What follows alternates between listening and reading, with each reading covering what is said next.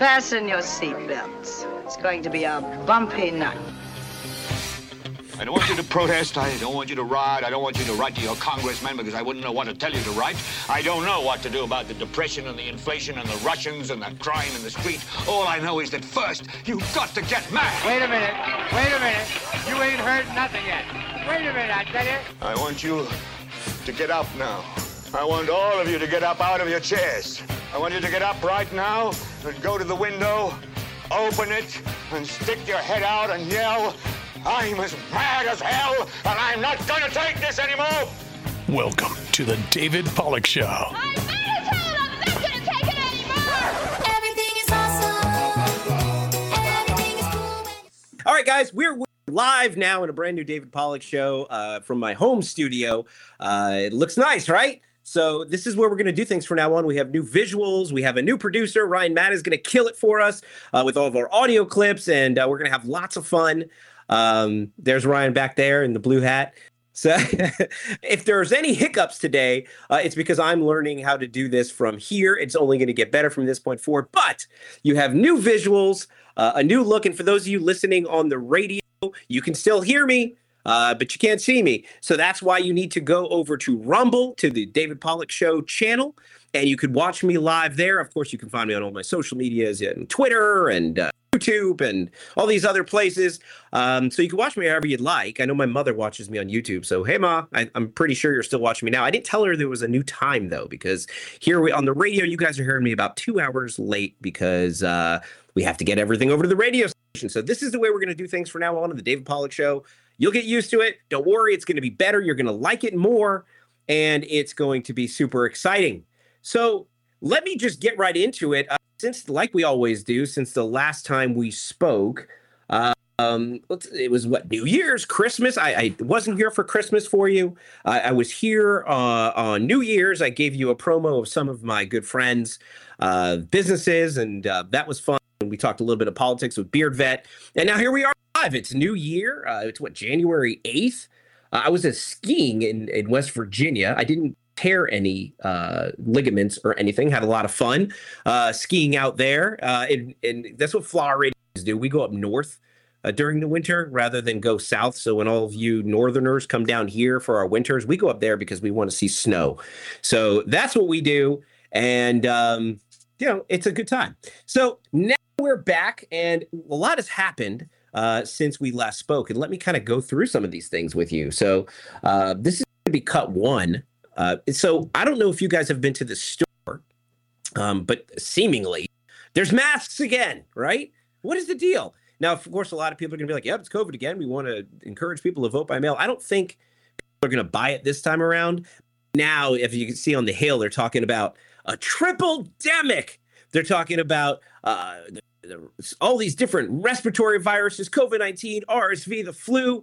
Uh, you know? You remember before COVID, people just got sick every year. The flu came and went every year. Sometimes we had some fun things like the swine flu or all these other things. Um, now, of course, they're going to scare you every year just to remind you uh, how fragile, how important the government is uh, to your life. Um, and so, of course, the maskers are out there again. I can't. I, look, I'm not one of these people who says anything to people wearing a mask. Look, you wear a mask, wear a mask. It makes you feel safe. But I just can't help but look sometimes at some of these people and be like, what are you doing? Have you learned? But whatever, let them wear a mask. Uh, it's all good. Um, this can be cut two here. Uh, I don't know if you guys saw this. For all the those of you who are flying uh, over the holidays, uh, there was an Alaska Airlines flight uh, where uh, this is these you know these Boeing the I forget it was like a 737 Max or something is this new Boeing airline is cut two, and uh, apparently they have like a door that you can put uh, on on the airplane, and that door is like a dummy door if you don't need it. Anyway, apparently this thing blew off in the middle of the flight. Nobody was injured, just minor injuries. Um, but it's the craziest. You gotta go check that out. Um, there, there's a there's, we can skip that video. I don't care. There's a video on this people talking about how crazy it was. Um, apparently, a boy's short got sucked right off. You know, if I you already have a you want me fear of it, flying, um, i- i- it's certainly not good when you hear stories about this. The crazy thing is, and everybody was fine. But this Boeing has had these problems with this 737 Max, and it- and it just goes along with a, a litany of problems they've been having. There's a Starliner that Boeing put together supposed to be taking astronauts to the space station. Uh, that has been delayed. Boeing is having lots of issues here, and they keep getting the most lucrative contracts from our government. What do you expect, right? So this is going to be cut three here. Uh, there's Golden Globes, you guys might have heard of. I don't care about the Golden Globes, so I'm skipping right past that.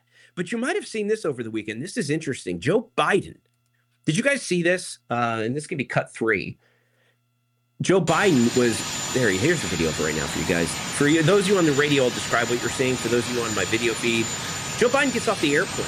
Uh, where this air? I guess they call it Marine One, the helicopter. And he's walking around completely confused.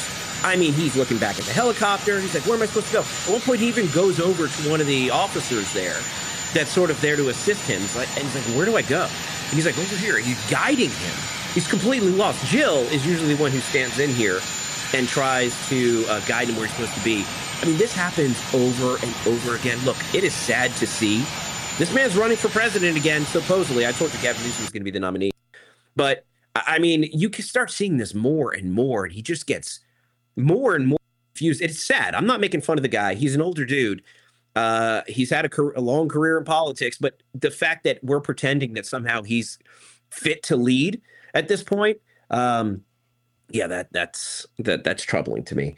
So um, then I don't know if you guys saw this. So the Iowa caucuses are coming. Actually, for next Monday's show, we're probably going to be talking about the Iowa caucuses a little because that's where the Ron DeSantis people have said that they're basically resting all of the campaign on. It's going to be the Iowa caucus. DeSantis is going to win the Iowa caucus. He had this big uh, event that they- kicked Laura Loomer out of because they're afraid of journalists, uh, where they had this thing, never give up. You know, Ron DeSantis went from somebody who blew the, the competition out of the water for the governor's race, and now uh, he's like, I'm not going to quit. Uh, Iowa caucus is on the 15th. There's this article from The Hill. Um, this is, yeah, cut four.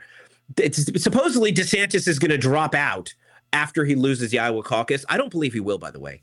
I think him and Nikki Haley have the same game going on. And that game is essentially that what I'm going to do is just stick it out and see if they get rid of Trump. Uh, maybe Nikki Haley's going to assume that position. Uh, we'll see. We'll see if he actually drops out. We'll talk about it next week on the 15th. And um, uh, let's see what time we're doing. Oh, we're doing okay. I got a couple more things to go to talk to you about. Obviously, January 6th came and went.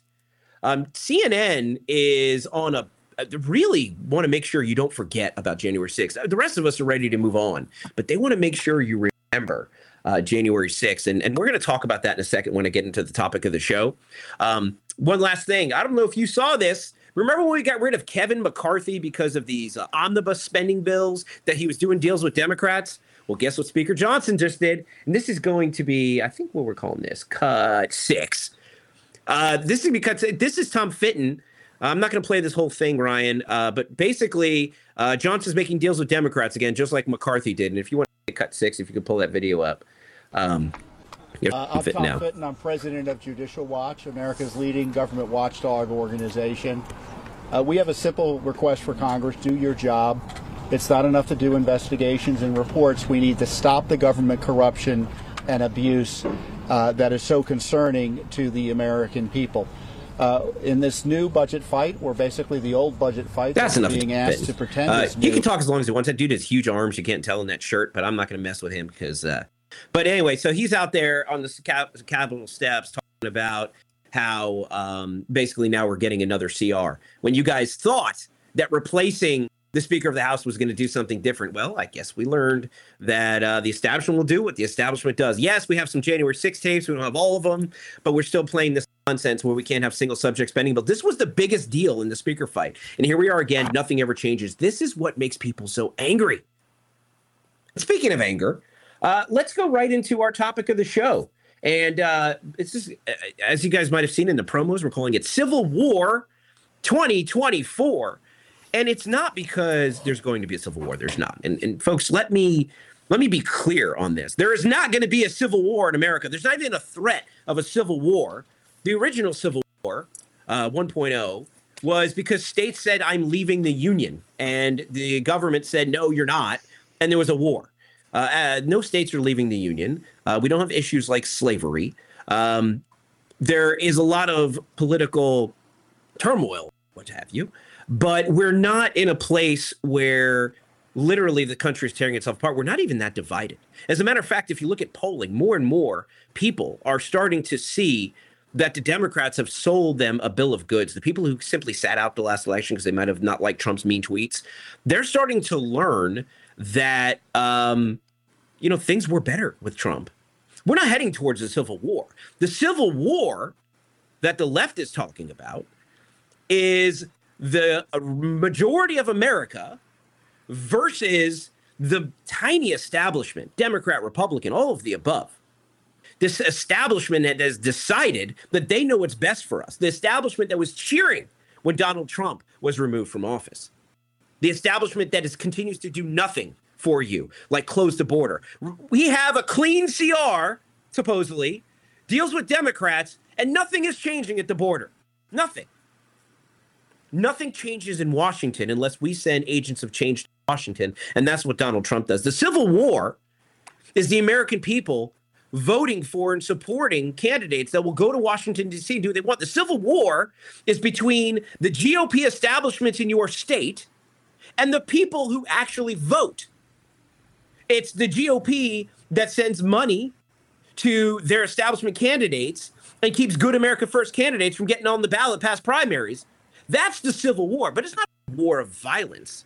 However, I'm not sure if you've seen this, and I'm going to play this trailer for you. This is going to be cut seven. In April, Hollywood has decided they're going to convince you 19 that states things are happening suspended here, guys. States Army Here's a here's the uh, The White House trailer issued for warnings to Civil the War. Western forces as well as the Florida Alliance. The three-term president assures the uprising will be dealt with swiftly. Let me know if you want to try anything on. Are you guys aware there's like a pretty huge civil war going on all across America? We just try to stay out. With what we see on the news, seems like it's for the best.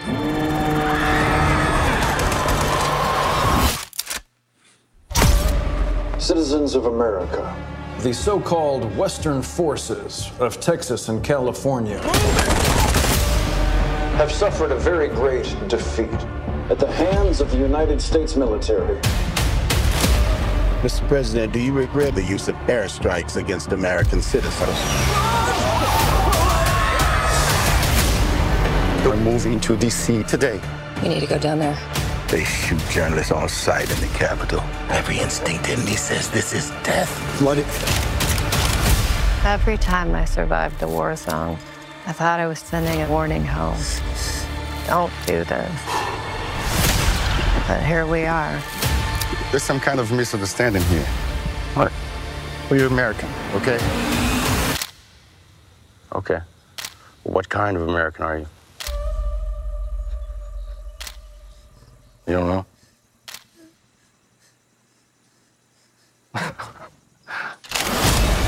The Western forces will reach the White House on July This 4th. spring. Oh my God. There's enough of that. You can take this video down. But this is the movie that's coming out in April. Civil War, they're talking about. And this is where you guys need to start paying attention. This is what we're talking about today. And I'm going to tell you why.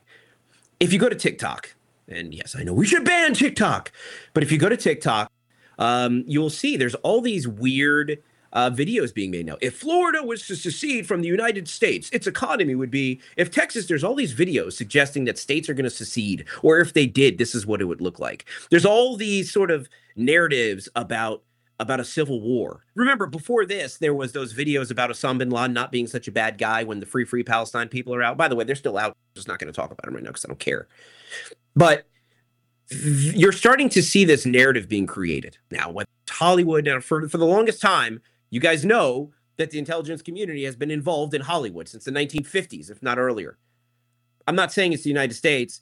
Somebody has decided that it's a good idea to start planting the seeds of civil war into the minds of uh, of, of Americans. And why do you think they're doing this? Do you think it's because they want a civil war? No, and I don't think that's it. Like I told you, there's not going to be a civil war. The reason why they're doing this is because they want you to think that there could be a civil war, just like with the pandemic. 99.999999999% of you guys weren't going to die from COVID, but you wanted to think you sure as hell were. But you weren't going to. But you the fear. That's what they use. January 6th, the insurrection. Now, you, you might have seen they're they're expanding that drag. They're still arresting people about January 6th. People who didn't even enter the building. But again, they have to paint this narrative. These white supremacists, these Trump supporters, these insurrectionists are dangerous. And that's where this idea of civil war is coming from. What they're going to do, guys, is make you think, just like they did during Biden's inauguration when they made it seem as if the National Guard, there was some sort of coup attempt. Remember, they actually investigated, the Pentagon investigated whether or not Donald Trump was planning a coup attempt with the National Guard. Uh, so the Pentagon had to investigate it. Of course, there was nothing there. Um, but they want to make you believe that this is here. And you know what? Then they will use that, of course, to knock on your door. Knock, knock, knock, knock. Hey, I saw you posting on social media that if Trump doesn't win, we should have a civil war. What's going to happen is they're going to use this as a way to limit speech going into the election. And I'm predicting that right now. This movie, the things you're seeing on TikTok, these are the things you start paying attention to early because this narrative is not going away. You're going to see reporters asking questions now about civil war. You'll see. Just giving you a preview. Before I go any further into this topic, um, I want to talk about a quick sponsor. I got to talk about my sponsors. They keep me on the air. So if you like hearing me, we got to give to my sponsors. Who am I going to give love to first? Let me talk about Toppers. Uh, Toppers Creamery is one of my first sponsors, long term sponsors. If you're here in Florida and it's hot in the winter, uh, you want to go get yourself some Toppers ice cream. It's custard style ice cream. Um, it's out here uh, in Apopka and this is for my local audience here listening on the radio. You guys, if you haven't had Topper's Ice Cream, it's on 512 South Hunt Club Road, 4948 in Apopka. Um, they get great reviews, guys, 500 plus, almost five star reviews over there. It's a great spot. They got great toppings for ice cream. They even got pup cups for your four legged friends. Uh, so go check them out. Uh, go get yourself uh, some ice cream or some frozen custard over at Toppers.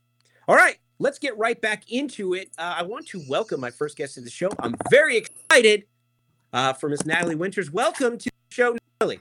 Hi, thank you so much for having me. I can't believe I've never been on your show, but I'm glad we're fixing that today. Yeah. So this this is a brand now. You got to see me in show prep just for my audience. I'm in my D shirt. I'm all cleaned up now. the Um, real, raw, unedited David. the- yeah, the unedited David Pollack. So what now? What you're getting is uh new David Pollack. So we were in a show. All of this was done on a little webcam. Now this is a new improved David Pollack show, and I'm so happy to have you here on the new and improved David Pollack show. Literally the first first ever guest on the new improved David Pollack show. Wow. Yeah, You right? Did it, you did it just for me. That's what I'm Yeah, gonna just tell for you. Thank you. Just you. and you have a, a new clothing line. Uh Yes. She's so right. Yes. Right?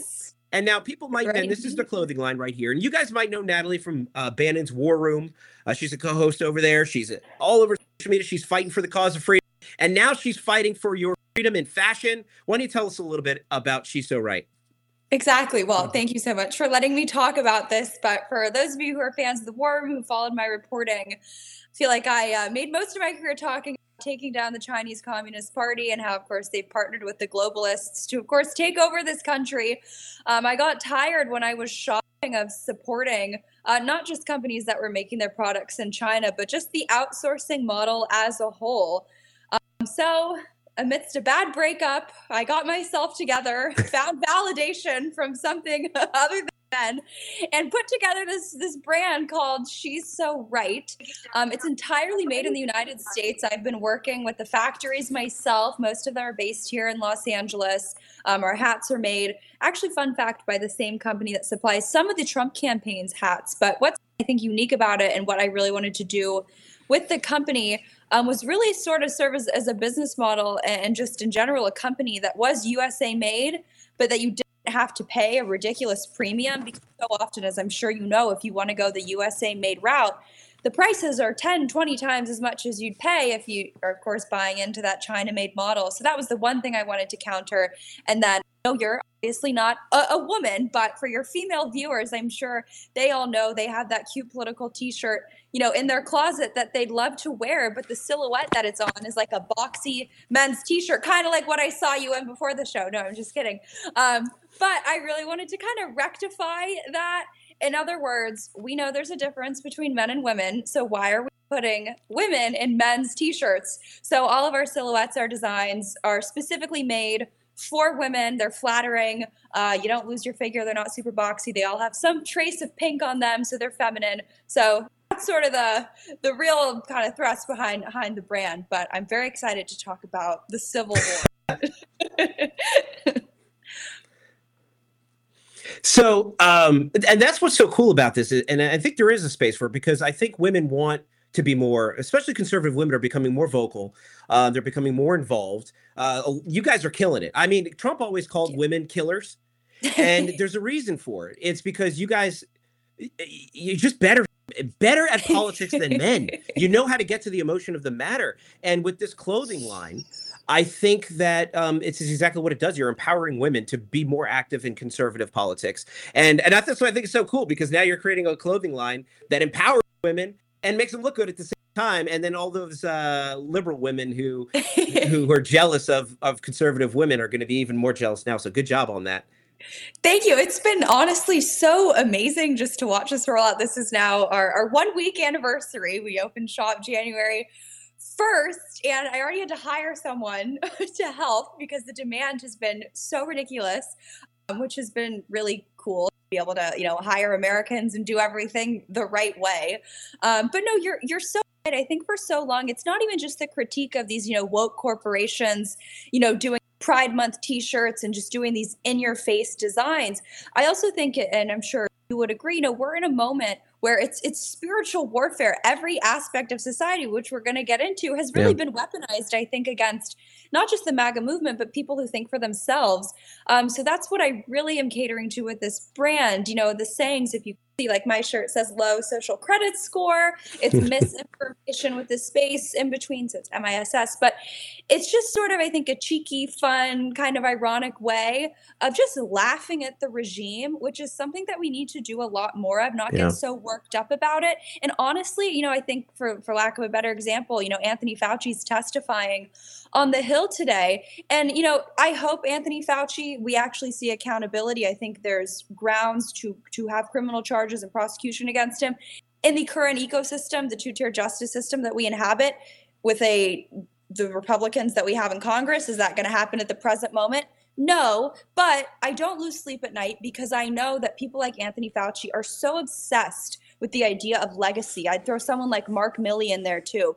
And just know, not just that shows like yours, but shows like War Room, but this brand too, the idea of laughing and talking for justifiable reasons, but ridiculing these so-called experts, right? This elite ruling class, the Harvard educated, uh, you know, brainiacs we need to laugh at them more. And I think that that's sort of always been my personal philosophy in, in all things life. Um, but I just didn't really see any clothing brands that were were catering to that. And honestly, the backstory of this this ex, who maybe I should give equity in the, the company since he apparently No, no, no, no. no, no equity, right? Um, but he, um, I was wearing a dump him shirt, um, the famous Juicy Couture one that Paris Hilton made famous, and I was wearing it because I was mad at him. But it was the same day that all the Kevin McCarthy stuff was happening on the Hill, and I was living in D.C. at the time, and it was in that moment because someone looked at me and they were like. Oh, you're sure? Is that about Kevin McCarthy? And it really wasn't, but it made me realize like there really is a fun way to blend fashion with politics, but to not do it so offensively or just so cringe. That's a word I use way too much. I've been told by all my friends, but I just I hate the cringe, and we gotta we gotta decringe conservative politics. Yeah. Well, and, and so let me ask you, and you're right, though, we do need to. Um, it's not so much, you're, you're right, not laugh at things, but not get so emotional. That's what the left does. Left gets angry and it's not palatable to people. They just seem like they're screaming in the streets. And so you're right, taking a sense, uh, uh, taking it light, but at the same time being effective. And I, I think that's exactly what you're doing. So let me ask you then, because we talked about, you saw the clip about civil war. And w- what what do you feel? Because uh, you know, I know you guys have been talking about a lot of these things that are out there. We talk about January 6th a lot. We talk about what the media narratives are. What do you think? Do you think they're setting us up to make it seem like there's going to be a civil war? Do you think there will be a civil war? Do you think we're so divided? What do you think? Well, I loved your framing of it, and I think it's sort of the natural extension of, frankly, the war room, my personal rejection of the American political dichotomy, which is Republicans and Democrats. I've always thought that that's sort of just a, a false flag, for lack of a Yeah. better word. It's always been the uniparty and everyone else. And I think that a civil war, in terms of like, you know, Americans who vote Republican versus Americans who vote Democrat, obviously not going to happen. They want us to believe that narrative because they love division. History, history would, would prove me right on that one. But I, I think you are exactly right in that if you contextualize or think of a civil war, the uniparty versus not just the MAGA movement, but people who basically aren't under their control, who don't buy into the narratives, I would honestly go as far to say that they are already waging a civil war but here is my my more more nuanced take. You, you know my background is a lot in, in, chinese communist party influence operations and they you know use unrestricted warfare which is sort of a 21st century style of of warfare that isn't kinetic boots on the ground right? It's not shots being fired or tanks rolling in or storming a capital per se. Um, it's more subversive ways right? It's specifically in the case of the Chinese Communist Party, they have what's called the three warfares doctrine, and that's media warfare, psychological warfare, and legal warfare. And I think if you sort of cross supply or translate that paradigm that exists in, in the Chinese Communist Party kind of realm to what the American ruling class is doing to the American people, I think it's very fair to say that they are waging an unrestricted form of civil warfare on the MAGA movement, the lawfare. We see that, of course, with Trump at the ballot box. We see that with the January 6th prosecutions, media warfare. Just turn on a television, you know how they propagate narratives with CNN, even the controlled opposition networks like Fox, I would argue, in there too. And the psychological warfare, I think, sort of plays into like that trailer you, you showed, and even more broadly, the predictive programming. They know fear is a very valuable tactic. So I would say we're not in a civil war in the way that they want us to think of that word, the way they want it to note, you know, blue Americans versus red Americans. But I think for a while now, the ruling class has been waging uh, warfare on its own citizens. I, I, didn't know you had a background in in Chinese. What was it? Chinese Chinese Communist Party infiltration. I'm real fun at parties. Whenever people yeah. ask me what I do, they everyone's like, "Oh, are you a Pilates instructor?" Yeah. And I say, no, I actually read stories about how the Chinese Communist Party infiltrates the United States and their eyes like glaze over. But it's a fun uh, not at my parties. That would be the coolest thing. I'd be like, oh, thank God, we're not going to talk about nonsense. We're going to talk about something interesting. So, so let me ask you about that because I I, I always preface the conspiracy discussions with um, is it the United States? Is it foreign actors? Because we all agree something funny happened in 2020 um, but who was involved? Was it the United States because they didn't like Donald Trump, or was it foreign actors because Trump, Trump wasn't good for them either? And and the uniparty here was like, well, it works for us, so let's just look the other way. How much of the stuff that we talked about, the Civil War stuff, and uh, you know, the, the narratives that are destructive to the country and divisive to the country, how much of that do you think is domestically produced, or how much of it is foreign actors like China? And yeah. are they sort of just doing what they want to do? And then the Democrats are just profiting from the division. How much is us? How much is them? I think the craziness when you talk about collusion between foreign actors and domestic actors, I think honestly there's probably no better example of that than COVID 19. So I think the craziness really started back in 2019 when you saw, for example, Anthony Fauci funding EcoHealth Alliance, the New York based nonprofit, to conduct you know gain of function type research with the Wuhan Institute of Virology, a known collaborator with the People's Liberation Army, uh, which really begs the question why U.S. taxpayer dollars would be going to fund a Chinese military run lab. And there was actually a story that just broke a few days ago showing that the lady who ran the Wuhan Institute of Virology's bat coronavirus program, again, tied to the, to the Chinese Communist Party's military, actually was hosted in 2017 at the headquarters of NIAID, NIAID, the NIH agency that Anthony Fauci led, uh, to talk to researchers and scientists there about the, the work that she was conducting. So, anecdotally, I think that you how there is some level of of collusion between the United States government and these foreign actors. But I actually ponder that question myself a lot too, because I, I, sometimes I'm also a, a, geek. I love the uh, Foreign Agent Registration Act. I'm always looking at their their database and seeing who's registering it. But sometimes I laugh because the whole narrative that Russia like influenced the 2016 election, sometimes I think that that was actually really, really, really great PR for Putin because it, it made him seem like Russia was a lot more important than actually was and could actually like influence the election here in the United States, right? So my point in saying all that, I don't obviously Russia didn't influence the 2016 election, but I think it's orders of magnitude, right? Sure there were a few Russian troll accounts that posted some anti Hillary Clinton articles, right? Now, that shows you i've always thought that that narrative is a freudian slip on the establishment media's part of how dumb they think the american people are. Because if they think that someone like you know a viewer of yours or a viewer of the war room is going to be dumb enough to have their entire value set and political calculus and compass changed by one troll article on facebook they've never talked to a member of the war room posse. These people are very, very, very well educated and, and on pace with the news. Um, so when I think you're talking about foreign infiltration, to me, the Chinese Communist Party is, of course, the the most nefarious actor in that realm. Um, and a lot of my work, as I was saying, had to do with the foreign infiltration. So that had to do with tracking what's called the United Front Work Department.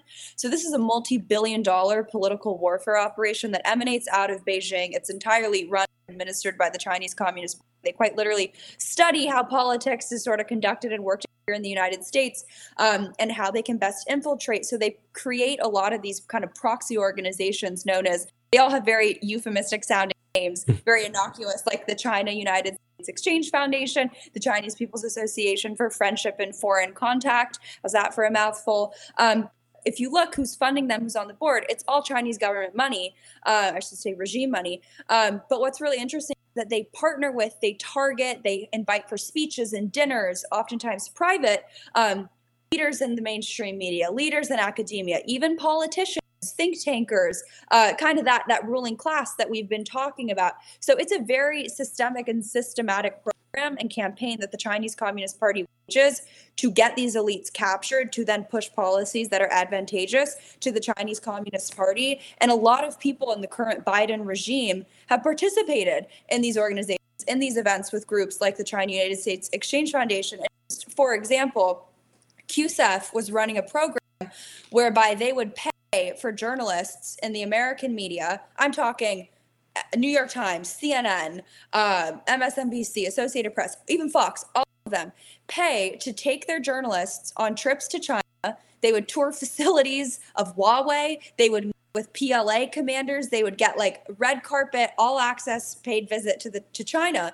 And the documents we obtained through FARA showed that upon return, they were required to provide quote favorable coverage about the Chinese Communist Party um, and disseminate positive messages. So when you see stuff like COVID happening in the mainstream media running the natural origins theory, they're not going to bite the hand that feeds them. So I think the foreign influence stuff is very, very, very real, but it takes two to tango. And our American ruling class, which I would argue hates America, welcomes them with open arms.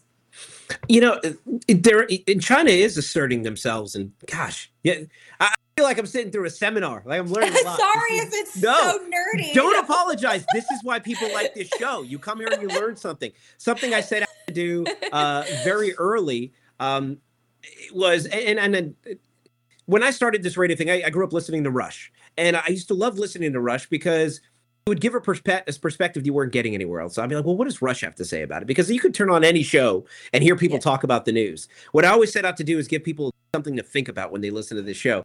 And everything that you're saying gives people things to think. About. So I absolutely love this conversation, 1000%. Um, what's very interesting is, you know, China is also requiring things out of Hollywood too, like the movies. It, and on the, I'm sure you know this, but the listeners might not.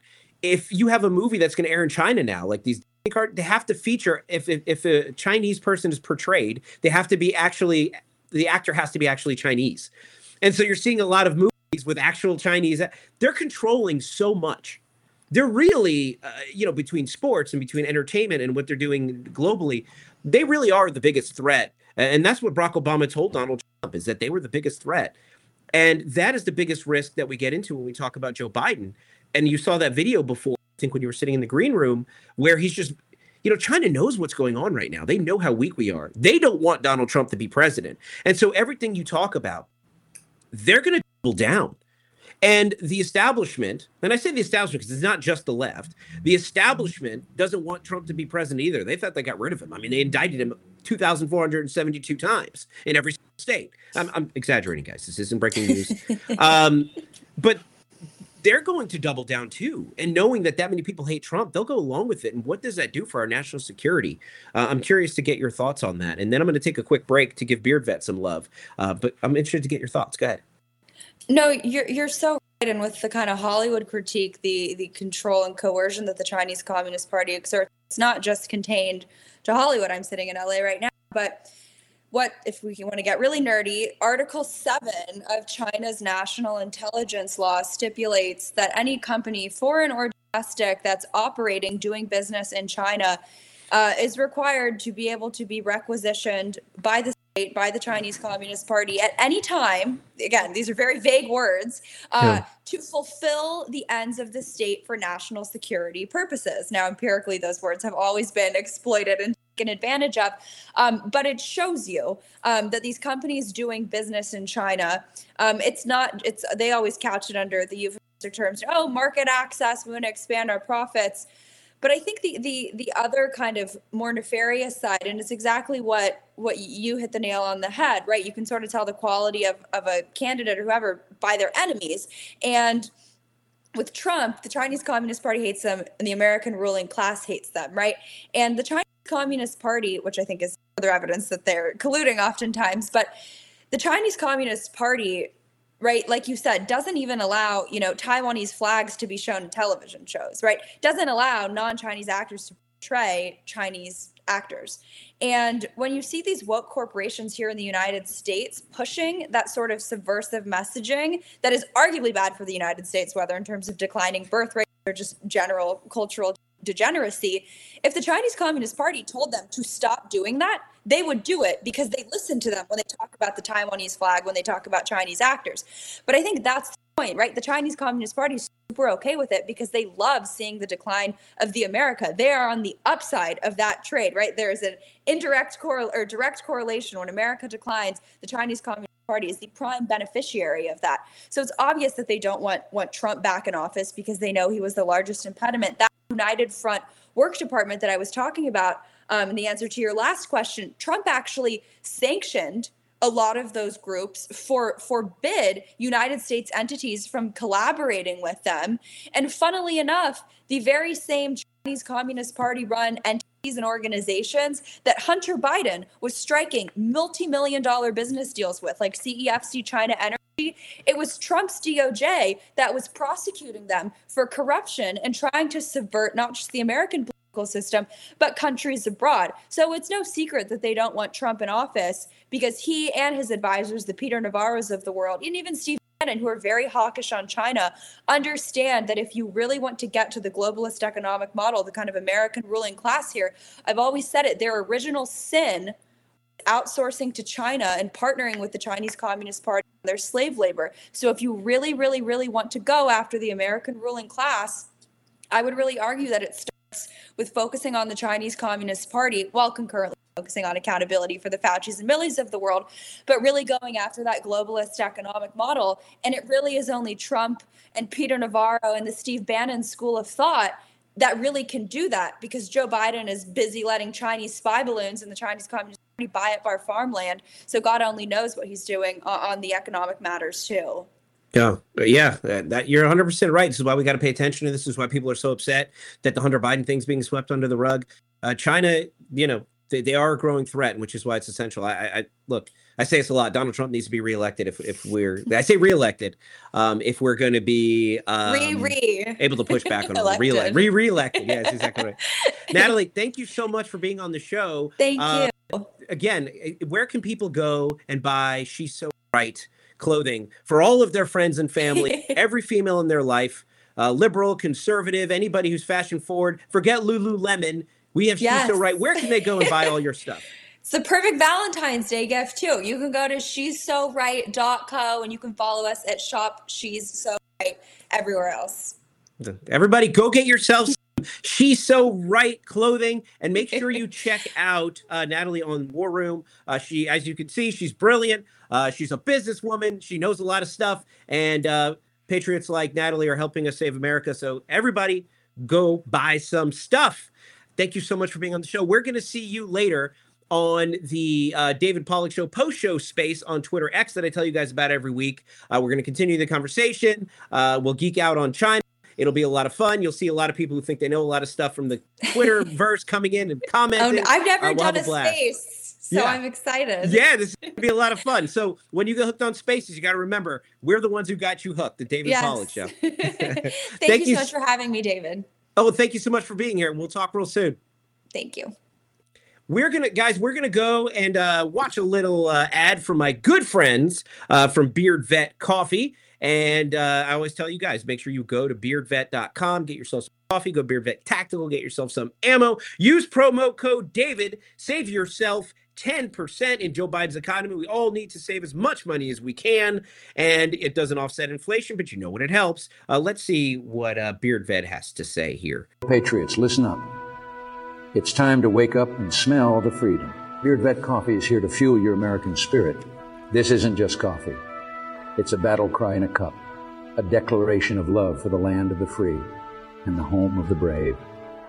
Crafted by the hands of those who've walked the walk, talked the talk, and, yeah, grown the damn beard. Vet founded, vet focused, and beard operated. This is coffee with a mission, a purpose, and a testament to the unyielding American spirit. It's a tribute to the tireless resolve that courses through the veins of our great nation. This is the taste of victory, the flavor of freedom, the coffee that stands as firm as our belief in America's destiny to lead and never to kneel. Beard Vet Coffee is more than a brand. It's a legacy steeped in the principles that make America great. It's for those who stand with pride under the stars and stripes, who uphold the values that light the torch of liberty for the world to see. So, are you ready to supercharge your day the American way? Beard Vet Coffee is not just a choice. It's a declaration of independence from mediocre mornings. Bold, brave, unbound. Brewed for the American patriot. Beard Vet Coffee. Make your mornings great again. in all of media right now. Um, what I think is great about somebody like Dave Chappelle is as much as cancel culture has sort of been this stifling force on comedy for a few years, there are a lot of people that are starting to stand up against it. You know, it's still out there, but you have Netflix standing by Dave Chappelle producing his special. They produce Ricky Gervais's special. Um, you have shows like South Park that go very irreverently against both sides and have their kind of hilarious independent point of view. And I think that's one of the best things about comedy. And what I've always said to people, whether on the, the left or the right, whether they're doing stand up or producing, you know, a movie or sketch comedy or whatever, when you're writing something that's a political joke, always think, is this going to make someone laugh if they disagree with me? Because that's how you tell whether it's a good joke or not. It's it's is this going to make somebody laugh even if they're not already on my side from the start? Um, and that's what I always aim for. I don't know if I always hit the mark, but I always try to. That's the standard that I kind of put for myself while I'm writing stand up or sketch comedy. Yeah, I, I mean, and what's interesting about it is, and and I hear what you're saying, but I'm wondering if maybe comedy is the bridge, and if we can just learn to laugh at each other. Remember when Saturday Night Live used to be funny? They Yeah. used to do well. They still they still have some good stuff. I'm, I'm not as anti. I, I didn't like when they would have the uh, the Alec Baldwin Trump kind of beating you over the head with the Mm-hmm. political stuff. Um, but they've had some really good episodes this year. The Nate Bargatze episode has some really good sketches. Um, I mean, to, to SNL's credit, they they had Chappelle on to host. Um, you know, I, I think they're they've still got some some good stuff there. But um, I think to your point, you know, when there used to be fewer networks and there wasn't a hundred different streaming choices, all of America, whether you're on the right or the left, they were watching one of three late night shows. You know, it started out with Johnny Carson, and then it was Leno and Letterman, and then you had Conan for a long time. And one of the things I loved about working at Conan's show, and I think why he's one of the most brilliant just comedy minds and writers and performers of this generation, is his stuff was just funny. It wasn't you you could Yeah. watch those shows and for the most part, even though now we kind of know some of their political leanings from public comments different hosts have made, back then you didn't know whether the person you were watching was a Republican or a Democrat. You didn't really know how they felt about every single issue. Um, and it was just fun for everybody to come together and watch that and laugh together. Yeah, I called that the good old days. I agree. I didn't. I don't want to know what my neighbor's politics are. Like I, I don't Yeah. care. I don't want to know what my neighbor's politics are, and I don't understand why everybody has to be like, well. But at the same time, we also live in a world where unless we're being aware of the what people's politics are, because bias has become a real issue. And you've definitely seen it during COVID, where if you had a doctor that was more left leaning, they were like, well, you have to get a vaccine. You have to wear, you have to have a vaccine to even be in my practice. I'm not going to give you hydroxychloroquine. I mean, we saw it, you know, where you had to start thinking about your medical advice um, based on what you perceived the um, political affiliation of your medical, you're, you know, and it's not just there though. I mean, it's in everything. Like, it, no longer are we able to insulate the profession from from the politics. Same thing in in, in school and in everything. Schools It's is the like- big one. That's the one that Yeah. I worry about the most because in in the same way I was saying about uh, comedy shows and late night shows, when I was growing up, I couldn't tell you which of my teachers were Democrats and which were Republicans. Right. Now, The by the time I got to college, you could definitely start Yeah. to tell. But now it's at every level of the education system. You, you know, it's more left leaning, but there's people pushing back on it. It's like I don't want teachers to be pushing ideology on kids. Just you know, teach Yeah. them math, and that's you know. But and that's why though we have to be, I think, more. And that's why when I say the good old days of we didn't worry about politics, that's sort. That's the issue is if we try to bury our heads in the sand while they're have an Yeah. That is the big issue. And it's almost like now we have no choice. And conservatives, especially for the longest time, conservatives are not the ones to be like, here are my politics. Conservatives are usually ones that just keep their mouths shut. They call it the silent majority for Yeah. a reason. Um, and then they say, you know, the silent majority is silent no more. but uh that I think goes to the whole heart of everything. I think for the longest time, people were sick of having other people's politics pushed down their throat, and then they had to the negative consequences of it. They're like, you know what, I'm pushing back. Um, and you you did see it creeping into comedy. I'm optimistic that we're getting to a point now, though, and I do think tangent tangent. I'm being tangential. It's what I do. My AD Dave starts going on here. Um, I think Saturday Night Live is funnier now because they don't hate Biden as much as they hated Trump. All of their comedy when Trump was president was hateful comedy. Same thing with Jimmy Kimmel. Jimmy Kimmel was a funny dude. But when he talked about Trump, the hate made him not funny because he wasn't making jokes, he was making fun. And there's a difference. There's a difference when somebody is like when you're when you're, you know, and I, I joke about uh, you know, like these roasts. There's difference between making fun of somebody and then being ugly. You know what I'm saying? Like making like pointing a joke, like, oh yeah, you know, um, uh, I'm not. I'm gonna butcher this, but but anyway, the point is, it's one thing to like point out something and, and like give your friend a hard time and elbow him in the ribs, kind of a deal, versus be like, you know what, bro, you're just ugly, and you're like, that's not even funny. Ah, it's funny to me, but that was the issue with comedy. It was that it was so hateful they couldn't be funny, and I'm ho- I'm wondering if now you're seeing that there's not as much hate and humor is coming back and, and i and, and again I, I think that's uh, the the point of the left is they want to make sure we keep hating each other because hate will keep us blinded that we actually are more united than we see and we're starting to see that more and more but what, what's your take on that Yeah, um, I, I think I think it's a, lot- there's a lot of good points there, um, especially in terms of comparing it to the roast. The thing is with the roast is everyone goes there knowing what they're signing up for. It's like I'm Yeah. going to make fun of the other people on this dais. They're going to make fun of me. That's what we're we're all we're all in on the joke in a way. Um, yeah, in terms of of mainstream comedy, I think it was very hateful for a long time, and I think that you know where, where i think it's very hard is one of my favorite uh, theories about comedy it's called the benign, benign violation theory which means what makes something funny is if you you have to violate some rule or some expectation but in a way that's ultimately benign that doesn't do any real harm and when you're trying to make a point when you're trying to destroy the other side it becomes where you're not just being benign you're trying to damage someone now Yeah. there are mean spirited jokes. I, I am even a little cautious about drawing a line there because I think you can make pointed and mean spirited jokes.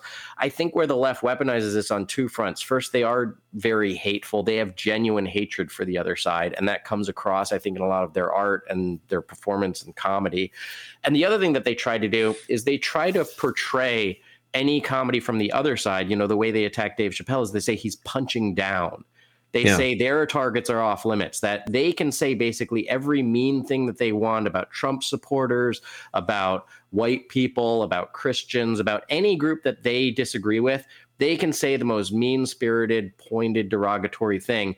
But if you go after their sacred cows, they present as you're doing something wrong. No, you're punching down. That's not what comedy's supposed to do. But it's arbitrary it- it's just their subjective opinions on what you're allowed to make fun of and what you're not allowed to make fun of and i think that was a lot of the origins of cancel culture is that these big media companies and these networks became afraid to air anything that the left would be offended by because they know they'd come after them and try to try to censor them or end them basically. Yeah, I, and, and speaking of cancel culture, I do think um, it is starting. It got to a point where it started to backfire um, because it, kept, it got a little ridiculous. I mean, everybody realizes that where the line is, but at the same time, can I think everything the left does, I think they take it too far, and I think they they start to get on a track. They're like, oh, okay, this is working, and then they get to a point where they're like, oh, this is working. Let's keep going. And it's like, and that's where the cancel culture thing came. And it got to the point where people were like, this is ridiculous. And I, and I think they just lost uh, their way. And and, and I, I agree with you. I, I I'm I do think comedy is becoming more tolerant. Tol- comedy is becoming more tolerant. Yeah. Not so much the networks, but you see this with Disney too, though, because there was a period of time, uh, you know, when they were blinded by hate, where like we're going to make every one of our movies inc- include every, you know, you use the word woke, and I don't want to oversimplify woke, but but when I say woke, the audience knows what I'm talking about. Yeah. The thing is, every movie was like, well, let's include these people. I, I, the worst example of this was, uh, gosh, what was it called? What was that Marvel movie where there was a bunch of aliens from space and there was like a god that grew out of Earth? Uh, and, and it was like, uh, what was that called? I don't know. I, I tuned out of the Marvel movies a while Ah, ago. well, anyway, I'm lost. was anyway. So I- all the different actors, right? So they had like, uh, they were all had like these superpowers because they're like super aliens. But one of them was like there was like a deaf alien, there was like a gay couple aliens, there was like all these different, and like they just try to include it all, almost like the Kamala Harris of uh of Marvel, you know, where they're like, oh, we got all boxes. Wait, there was there was a gay couple aliens. well, they're not. They're, technically they're aliens, yeah, because they were born Huh. on another planet and they were sent to Earth. So they was have two genders also. They have exactly two genders. Oh, I'm the sure there was a. alien Oh, there was a gender one. Was People there? are texting me. It wasn't. No, it wasn't. some People are texting me. It wasn't Love and Thunder. What was that movie with the, all the different? There was like 17 of them, and they all had superpowers, and they were sent to Earth to protect them. Somebody needs to message me this. Hmm. Anyway, no, but like, and then they had like a young. uh, No, so he said Guardian of the Galaxy. They're not getting it. Um. Comments are bad when you're live streaming and people are Yeah. like sending you stuff. No, anyway, so there was one. There was like a child. She was like our perpetual child, but she was like hundred years old because remember they've been on Earth forever, uh, or no, she's like a thousand years old. I feel like But- a perpetual child would be a good representation of the left. That's Well, yeah. So one of these characters was a perpetual child. Eternals. Eternals. Eternals. Okay. Yeah. So one of these characters was like a perpetual child. She's like a thousand years old. She never grew past a child, but she had a crush on this older man. And they had like a weird relationship in the movie. Yeah. I'm telling you, they went through everything, single thing that they could possibly cram into a movie, and it was the epitome of terrible. I, I haven't seen it yet, but the Marvels, I think her, I heard was even worse. The epitome of terrible. But I think even Disney now is starting to realize that we've pushed this um, a little bit too far, and people are rejecting it. And I think comedy is going the same way. It's the long roundabout way of me getting to the point that you were making is that I think people are like, wait a second, we can laugh at some of this stuff. We don't need to be so offended by everything. And and I think the key is too, and you saw this at the roast, where even like comedy about homosexuality would be off limits a year ago. At the roast, you know, Brandon Brandon Straka's sexuality was was for everybody to la- you know to discuss. But I think once minority, you know, once people are in the minority, whether it be a sexual minority or a, a, a racial minority, once they start saying, "No, this is funny," I, I think this is funny. It kind of disarms the left, you know, and and and it kind of is like, well, if you guys think this is funny, who are we to say? It's always like some li- liberal white woman who has no black friends that tells you what's racist, you know, kind of a thing. And it was like, and I think once people are like, no, we think this is funny, I, I think that's what really where the wall started breaking down. And I think you're seeing that politically too. In every community, I think I think you're starting to see people like, you're not, you're mischaracterizing our interpret. You don't speak for us. We, you know, uh, what, Yeah. do you, what do you think about that? Well, yeah, I, I think that's all very true, and I think where it also I love when you say what I say is right and true. Yeah, well, I, I do think I do. I love it all. It's I'll let you know when I disagree. I told you I still like SNL. Like, we disagree. um, but I think another area where uh, you know the the sort of um, stifling impact of of cancel culture, it did turn a lot of comedians who would not traditionally be on the right and maybe even now aren't on the right. But there are a lot of artists and performers out there who don't want that sort of restriction on free speech, regardless of, of which side it's coming from. So I think some of the pushback came from that. And then both in, in comedy and art and in the culture at large, where all of this identity politics and victim culture stuff led was to the left eating their own. And I think that kind of blew up in their face too, where you have you know the intersectionality arguments of no my group's more oppressed. No no we can punch down at you but you can't say this. No that Right. movie represented this but it didn't represent this. And you even see that now with all the um you know israel and palestinian stuff where the left is trying to you know they, they see them both as victimized groups and they can't pick who to side with and they're biting their tongues and they're they don't know you know they can't make any absolute statements about right or wrong because they're trying to pander to every what they see as victim groups and these structures of oppression in every aspect of society and eventually that just breaks down and and everybody winds up fighting everybody Yeah, uh, yeah, and I, I I, see that, and and it is sort of starting to back. All this is starting to backfire because you're right. People are like, they try to create these victims, so they have they try to create the problems, so the problems can solve, uh, so they can solve the problems. But people are sick of them creating the problems, and you're even seeing like Chicago residents, Democrats in Chicago are like, "You guys are causing problems for us, and it needs to be solved." You're seeing it at the border. You're seeing it in, in everything. It's like stop ca- we don't want to be victims anymore and, and I, I think you're starting to see uh, people become more empowered uh, where can people come and see your comedy if they want to laugh um I- I'm, Yes. I'm telling you guys this he is legitimately hilarious like i'm one of those guys that sits at a comedy show you know i'm, I'm like a girl uh that's been in a relationship a while and i'm like you better work for this you know uh when I'm at a comedy show, I'm gonna be like, you have to make me. I'm not just gonna give you the laughter. You have to earn it, right? Uh, and, and and honestly, right out the gate, you earned my laughter. And once I started laughing, I couldn't stop because you're hilarious. So where can people come and laugh? Well, I really appreciate all that. Um, my tour dates are all, always posted on adamyenser.com. Uh, some of the upcoming dates I have, I'm going to be at the Comedy House in New Orleans on January 20th. Uh, I'm going to be at the Ann Arbor Comedy Showcase in Michigan, February 8th to 10th. And then uh, February 12th to 15th, I'm going to be hosting at Brad Garrett's Comedy Club in Las Vegas with Dave Landau. Some of you guys might know him from Blaze TV. He's a really great comic as well. Um, you can see all my other dates on adamyenser.com. Um, I have a YouTube show on my YouTube channel under my name, Adam Yenser. It's called The Canceled News. I do kind of a right leaning weekend update where I'm doing kind of topical jokes about the news. Um, and check out my Dry Bar special, like you mentioned, Adam Yenser, Not Big Enough to Cancel on Dry Bar and on YouTube. Yeah, guys, go check him out. Thank you so much for being on the show. Now we're Hey, gonna have our post show space here soon, and you're gonna come and join us, right? Yeah, I'll come and join you guys. Yep. Yeah. So if you guys want to talk to Adam, come on to the go to the at the Pollack Show, which is my Twitter handle. You can jump on to the uh, Twitter space and you can continue the conversation there. Thank you so much for being on the show. Hey, it was a great conversation. Thank you, David. Yeah, we'll talk soon.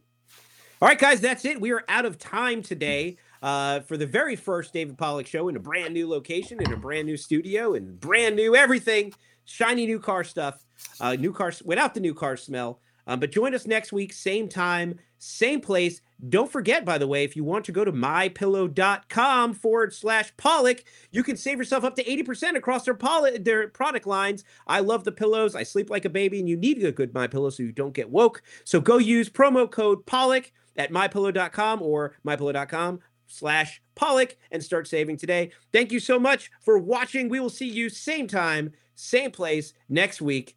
Good night.